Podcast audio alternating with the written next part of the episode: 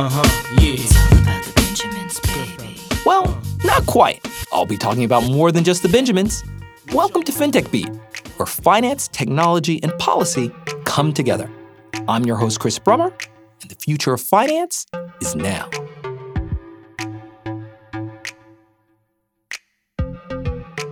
You might have noticed, but e commerce isn't the only big digital thing experiencing a boom during the pandemic. Savings and investing apps are having a moment too. Indeed, while many startups are struggling in the wake of the economic turmoil unleashed by COVID 19, services that help regular folks save and invest are seeing an explosion in consumer interest. Now, one startup that's been on a roll is Public a company aiming to serve as a guide and glide path for new investors looking to participate in the stock market. Now, public service is a little different from other investing apps you might be familiar with, uh, besides the fact that it's been backed by the likes of Will Smith and JJ Watt. It allows users to buy pieces of individual shares of companies and on top of that, the platform has a social element where users can talk to one another and explain their investment choices in a public feed, giving new meaning to the idea of the wisdom of the crowd.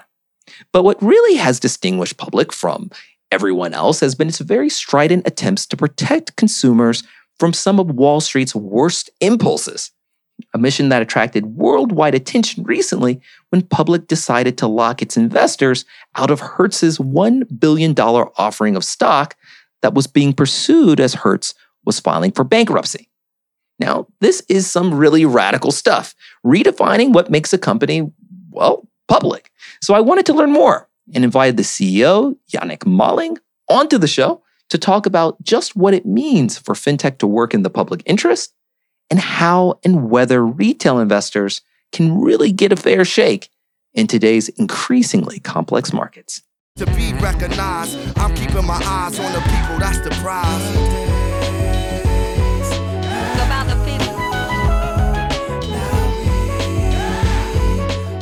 Jannick, thanks so much for joining the show. Thanks for having me, Chris. Jannick, before we get started, just to orient our listeners, maybe you can tell us a little bit about your company, Public. I mean, the company's name is pretty ambitious and it obviously says a lot, but maybe you can say a little bit about what you do and how you came up with your name. Yeah, sure, absolutely. Um, so, Public is what we call the social investing app. And if you think about it, we've kind of built these two layers around the stock market that didn't really exist before. The first one is what we call the, the, the micro investing or the fractional layer.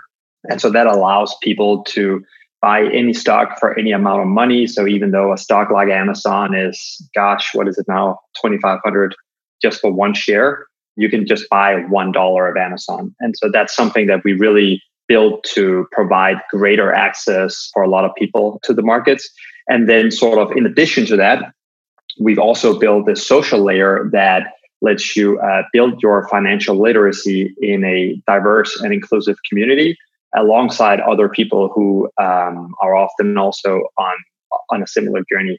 And those two layers uh, together are are pretty powerful because it provides a really great place for new investors to come in, start small, learn the markets, and do it in a way that's fundamentally different to to any other experience that they've sort of tried in the past.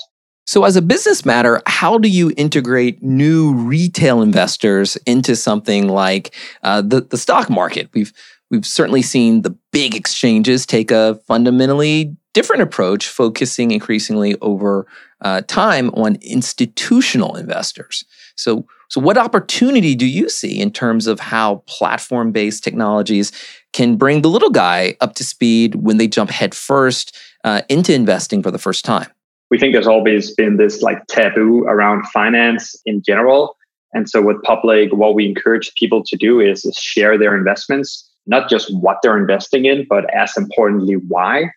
Um, and so the way that that works is when you make a, an investment on the platform, you you can actually publish that uh, to a feed alongside a little caption, similar to how you'd caption your Instagram posts, for instance, or your Instagram photos. And then other people uh, can kind of comment on that right? And so typically people put their investment thesis kind of in the caption. Other people will challenge that. Other people will agree with that. And it ultimately just builds a very kind of different experience uh, where you're sort of emerged in this community of people that are all publicly hence the name uh, sharing their investments and the ideas behind you know this is a really interesting idea and I'm really a little bit curious as to where you you you had the inspiration for it. I'm I'm old enough to sort of remember the Jobs Act and conversations that were had over a decade ago in the crowdfunding space, where there were a lot of conversations that you know were were in this direction about like how can you not only sort of bring uh, new investors or or more retail investors into the space, but how can you kind of leverage social media platforms and or just the technology of the internet in a way to sort of bring folks together in order to encourage more public dialogue on investment decisions. I mean, where exactly did did the inspiration for this particular app come from?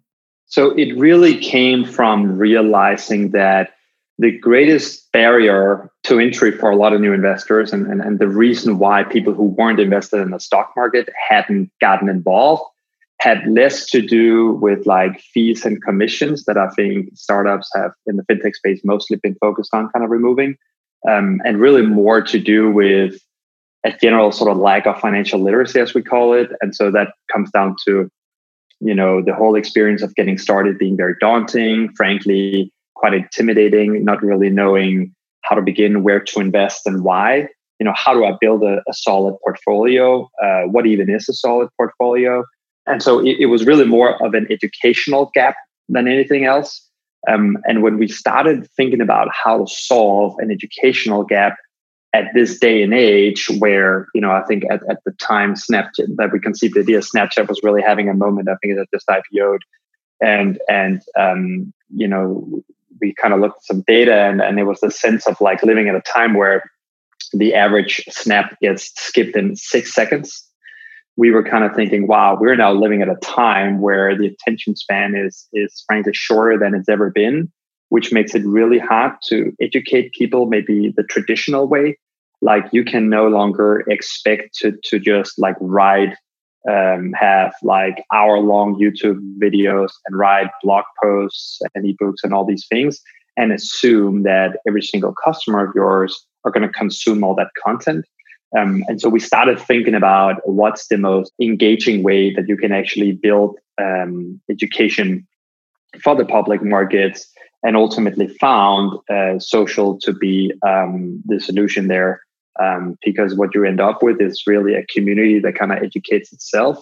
And it's kind of this sense of like learning by doing, right? And I think learning by doing has been existing for a long time and it's a very kind of proven model. I mean, arguably, you know, in the history of mankind, it's the best proven way to learn anything right? Um, but what the social model really does is amplifies that a lot because you're not just learning from your own experiences you're learning from other people's experiences as well. And that drastically accelerates your ability to build your um, financial literacy and and the time in which you can do it. You're talking about snapchat attention spans and like and it's obvious that, that you're just screaming out to a millennial customer base.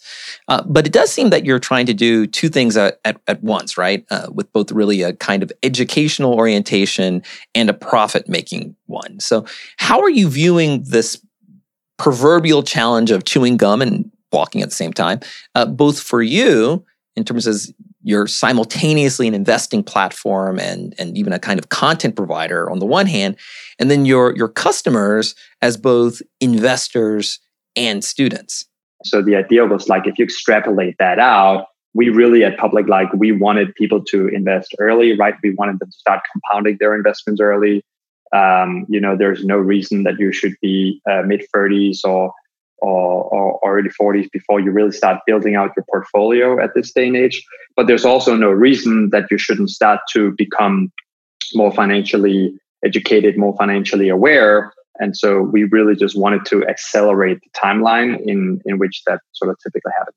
One of the more interesting aspects of this entire um, venture here is this idea, you know, that, that you mentioned, if you want to buy Amazon or something, that can be really a huge barrier to entry for people who are young and may not have the money to spend several thousand dollars on any share. So you've come up with this sort of system for fractional investing. Can you maybe just sort of briefly tell us like how is that fractional investing platform or system how is it supposed to work? Yeah, sure, absolutely. So fractional shares have actually always existed in the public markets, uh, but not quite in this way. You know, if you would own stock in two public companies historically and they merge, you can end up with a fractional share, but it was always more the exception than the rule. Uh, we kind of turned it on its head and, and made it the rule. And so, you know, when you buy into Amazon for 500 bucks, you then get basically 20% um, of one share. And so we built that internal ledger, which means that other people can then also buy a, a fraction of that share. Um, and it really does two things. It, it gives people uh, it gives people greater access to the markets, um, and so there's a lot of people where something like Amazon was just out of their price range, kind of frankly. But it also lets them uh, control the diversification inside their portfolios to a much greater extent. Because even if you have ten thousand dollars in your account, you can still just take a five percent um, exposure to Amazon. So it, it's not just a gateway for people who may not have the money to buy any one particular share. But even if you do have enough money to buy one particular share, you may not want to sink all of your money into that particular share. And so it allows them to sort of spread around their their exposure. How are your investors then faring? I mean, you know, you, you're you're ultimately operating as again a, a, gateway for all kinds of potentially new investors but they're coming on board in a very turbulent time with lots of um, volatility in the markets. What is then, you know, that looking like for this particular investor class? I mean, does the wisdom of the crowd hypothesis work or is it working where you have so many retail investors? And, and, and what are the lessons do you think that they're learning and you're learning in terms of how you're building out the design of the platform? Sure. So um, the most important thing about our community is that it's about education more than influence, right? It's not about whether you have influence over people, it's more about um, how can you become educated um, by the actions that other people are sort of taking. And so the power in that is in the diversity of thought. And the idea is that um, you sort of, it, it, helps you build your knowledge um, as you go along. Um, rather than having it be something where you're directed to do uh, sort of certain things, right? And so it exists kind of like an input uh, variable, but a very, very big one. Um, in terms of how our investors are faring, I mean, most people in the community are longer term investors, right? Which means that they tend to have a lot of exposure to tech and a lot of sort of blue chip companies. We don't see a lot of the sort of penny stock volatile plays. Uh, frankly, we also have um, ETFs on the platform. Um, and I think like we did a survey recently, and 72% of the people on public uh, are actually only uh, longer term investors, um, but they check the app quite often to be able to stay up to date and educated around um, those investments. From what I understand, you're you're also doing other kinds of interesting things. So you have, as you mentioned, sort of longer term uh, investors, and people are still checking their apps. But you also have different kinds of, of speed bumps in, in in place recently, I think, you know, one space where you've either instituted those or at least attracted a lot of attention in terms of part of the management of the platform had to do with Hertz. And as many of our listeners may know, Hertz was trying to make this uh, very large offering of stock, you know, at a time where it was sort of filing for bankruptcy. And you made a very interesting kind of intervention where you were um, uh, effectively locking some of your investors out of that investment. Can you maybe walk us through what you did and how those actions kind of play into the kind of community and space that you're trying to build out? Sure, absolutely. Yeah. So, I mean, to your point, for, for those who don't know, um, Hertz filed for bankruptcy. Um, then um, what happened is the stock actually started trading up during this time, which was fairly unprecedented. And then, even more unprecedented, Hertz uh, saw the opportunity to do a capital raise uh, of a billion dollars. Um, and that's sort of at the point where we went in and basically um, restricted uh, the buying of, of Hertz shares, right? And again, the way we think about it, I mean, 90% of the people on public are, are relatively new to investing.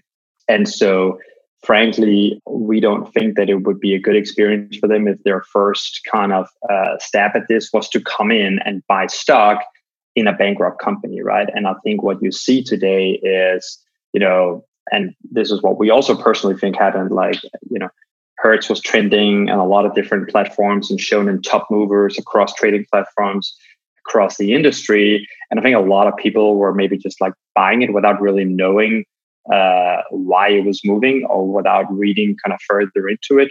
Um, and so that's sort of where we went in um, and, and started kind of restricting that because at the end of the day, if that's your first trade, if that's your first real sort of investment in the stock market, um, and it's going to turn out bad, which we still think it is, uh, you know, we think you're just going to churn and you're just never going to come back, right? And so, in a way, uh, we saw that as just like a lot of people um, having the risk of getting off on the very wrong foot in with the relationship with the stock market.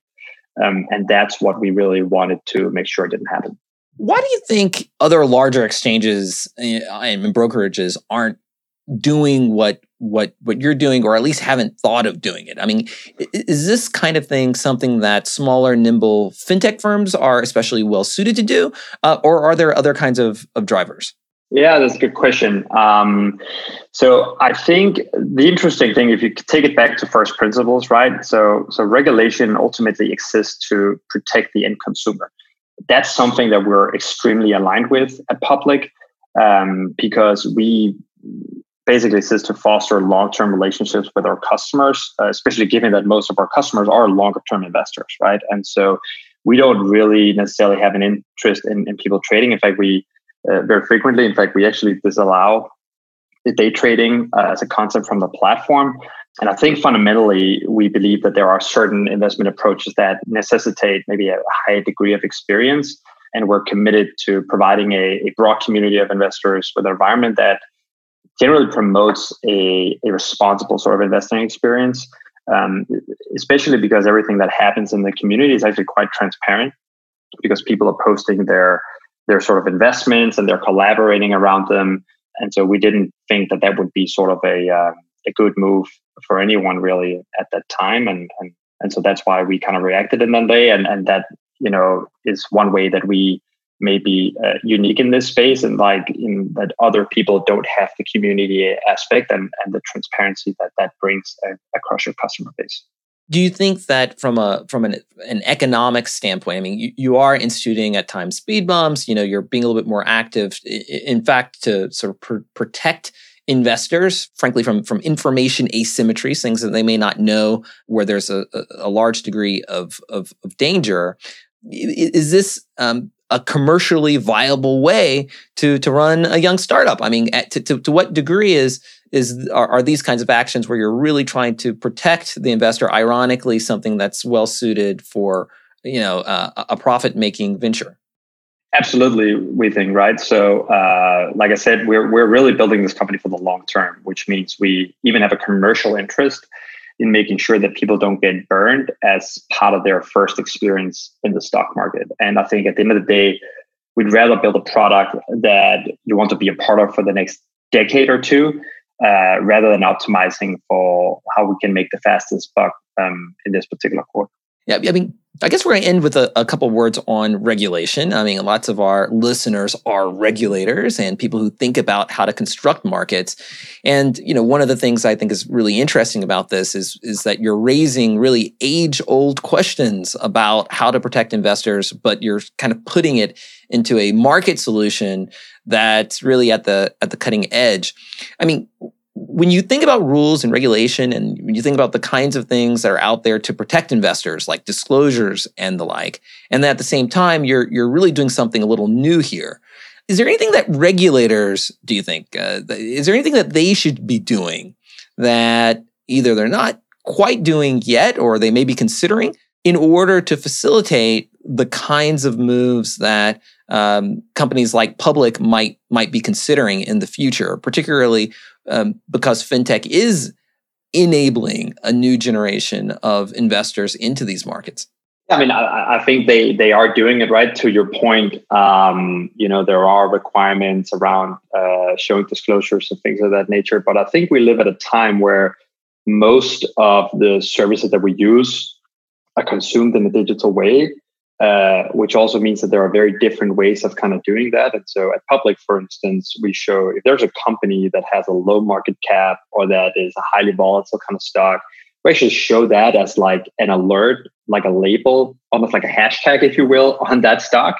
Um, in order for and, and we show a little prompt if you try to buy that stock to make sure where you kind of have to slide over, right? Remember how you like would open the old iPhones um, in order to really make sure that that you actually understand what you're getting into here. And I think that's the most important piece. Um, oftentimes it's easy for people just to you know click next, next, next. But I think certainly in the area of mobile and how gestures sort of have changed uh, the way that we can uh, design user experiences, um, we think that there's maybe more powerful ways that you can implement some of these things that doesn't really hinder the experience to be honest with you right? Like we see that as a as a as a value add not as a value detractor in any way um, in terms of the user experience. And so and i think that's that's a very sort of important distinction to make. Jannick thanks so much for making it onto the show. Yeah thanks for having me. Fintech is changing what it means for a company to be public Part of it, perhaps ironically, involves the very fact that it returns some capital markets and indeed investing to the roots. Through technology, fintech firms can address some of the very retail investors that fancy exchanges have left behind. But in doing so, new innovations are also creating novel vectors in policy conversations about fairness that intersect with financial literacy and social responsibility. Now, it's not clear just where all of this will end up in a world where the platforms, too, are still growing in their sophistication. But it's already clear that the dialogue on what is in the public interest is going both back to its roots and where it's never been before. Thanks for listening. If you enjoyed the show, please be sure to subscribe on Apple, Spotify, or wherever you get your podcasts. And we'd love to get your feedback. If you'd like to get in touch, just hit me up at Chris Brummer DR. That's at C H R I S B R U M M E R D R. We'd love to hear from you. FinTech Beat is produced by CQ Roll Call, a leader in nonpartisan political and policy news and analysis for more than 70 years. CQ Roll Call is part of FiscalNote, a global technology and media company.